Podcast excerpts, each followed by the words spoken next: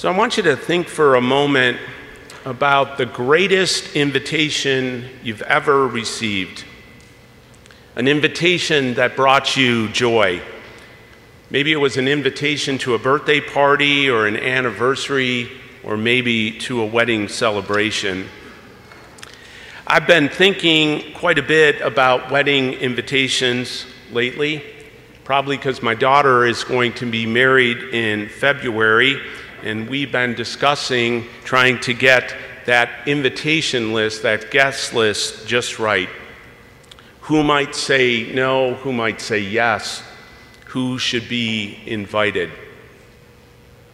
These past few weeks, as we focused on our homily series, that's focused on the great commandment to love God and neighbor, and the great commission inviting other disciples to follow and join us. I've observed over these scripture readings this recurring theme of invitation, invitation from Jesus in the parables he shared with the chief priest and the elders and each and every one of us. A few weeks ago, Jesus invited workers into the vineyard, and then he invited the two sons to join him. And this week, we hear the invitation to a wedding feast, a wonderful banquet. Jesus is constantly offering us, extending invitations to join him, to follow him in prayer and in worship and in thanksgiving to his heavenly Father. So this morning, we're being encouraged to spend a moment to draw our thoughts towards God, to consider that invitation to the banquet. Because once we enter into God's abundance, chances are we will find few things that matter more than our prayers and our worship of God. Our scripture readings this morning today speak of food in one way or another. Isaiah imagines the future in which God arranges a banquet for us, which, are, which the banquet will have rich food and choice wine. Our psalm we sang together today sings of the table that will be spread before us. And St. Paul says that he has learned the secret of being well fed as well as being hungry. And finally, the gospel compares the coming reign of God to a banquet, a great feast. The focus on food and eating is often common in the Bible because at that time, enough food was to eat was a source of great anxiety of the people of that region. So it's no surprise that Jesus compares the reign of God to a banquet prepared by a king. We all enjoy a nice invitation to a meal. I think we all like to eat. Eating is just not another physiological function that we're obliged to perform, like blinking or breathing or sleeping. Eating is a cheerful obligation, a happy necessity. Most of us look forward to our next meal and build our daytime activity around the hours when we can plan to sit down and eat. And there's something even better than the mealtime itself. It's sharing the table with those that we love. Eating alone can be mechanical and even dreary, but a shared meal is halfway to a party, even if you're enjoying that meal over a brown bag lunch. The, acti- the activity of eating itself is an affirmation of life. Eating together is a celebration. Eating alone makes it possible for us to live. But joining together in a meal provides us with the reason to live. Of course, that is why the Eucharist is the perfect symbol of our life with Christ.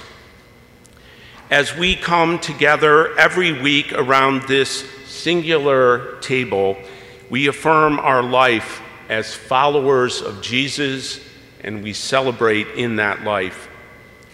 There is no meal, this is absolutely no meal that we should ever eat alone. It's a very deliberate meal that we celebrate together. It's well planned, like a holiday feast. You want to spend time around this meal and let the significance of it sink into your bones. You want to experience that holiday celebration feeling, not only for your body to be fed, but your spirit as well, to be nourished by it, the happy combination of not only the food that Jesus shares with us, but the food that we share together.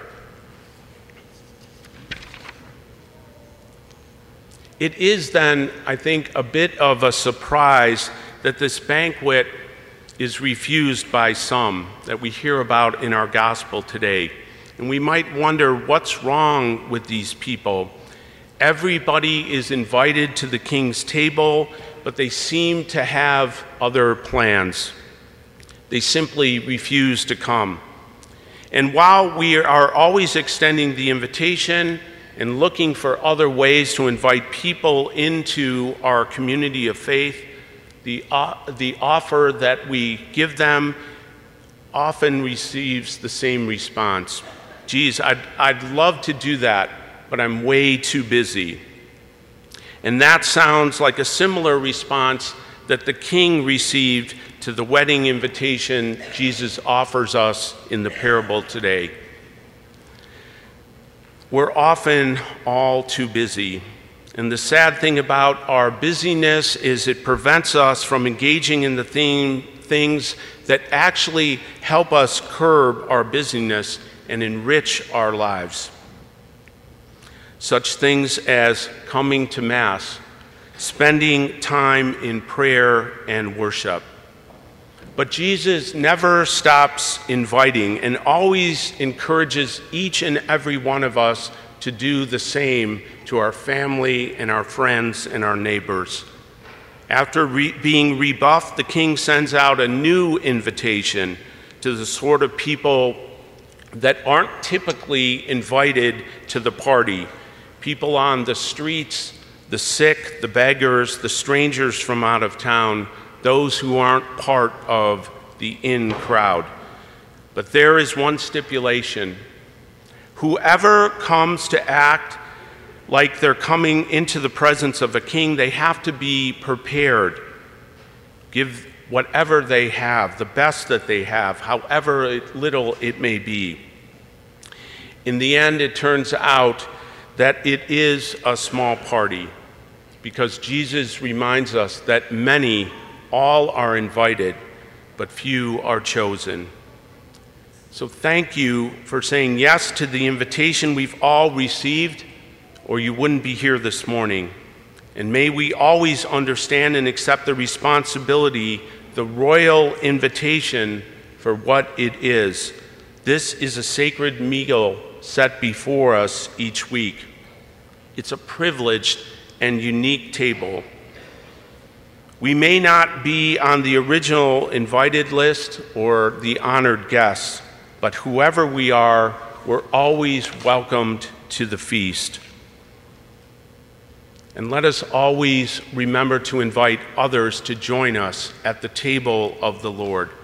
That's why we not only focus on the great commandment to love God and neighbor, but the great commission to invite others to join us making disciples of, by our words and by our actions, extending the invitation to others to join us, to, or in the case of many, to rejoin us at the table of the Lord, to receive the Eucharist and give thanks for the celebration, the great banquet, and the feast that the Lord has invited all of us to.